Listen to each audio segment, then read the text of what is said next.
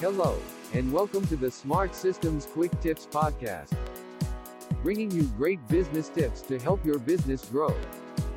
Bite sized chunks of knowledge that fit within your day to make your business just a little better.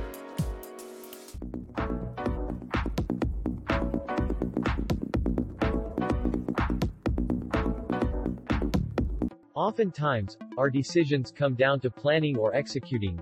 Business owners are divided on which to do. But the answer to this conundrum is quite simple. Both. The saying goes, if you fail to plan, you plan to fail. While that may or may not be true, it's essential to know that planning is key to business success. Execution is very important, but what are you executing? If you execute nothing, you get no results. However, if you plan and then execute that plan, you'll be sure to have success, if you keep sticking to that plan. Here are some tips for planning for success. Step 1. Look at the landscape. See what has brought you success before and what you did that hasn't been so successful. Also, look at your competition in the same light. Step 2. Know what you want, don't be afraid to dream, but keep your goals reasonable enough to be able to stay motivated by your successes. Step 3. Plan how to get there. Break up the goals in bite-sized increments, and plan the next three years, the next four quarters, and the upcoming months and weeks. Make the goals based on numbers, not just feel-good metrics. For example, say that you want 4 new clients this month instead of just saying you want new clients this month.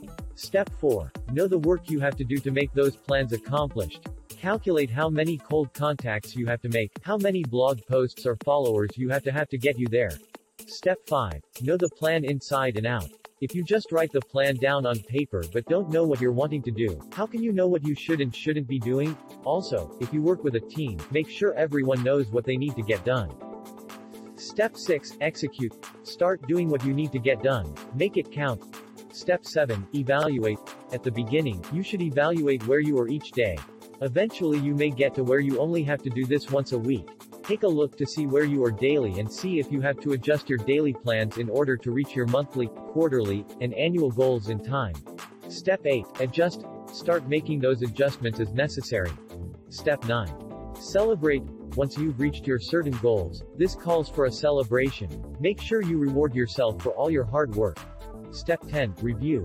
See if you are doing well or not, and, if you see improvements that can be made, make those necessary adjustments. Now that you have this plan in your hand, start making your own plans and execute on them. It doesn't matter what day of the week, or month of the year, you're learning this, planning and execution can take place any day of the year, not just in January.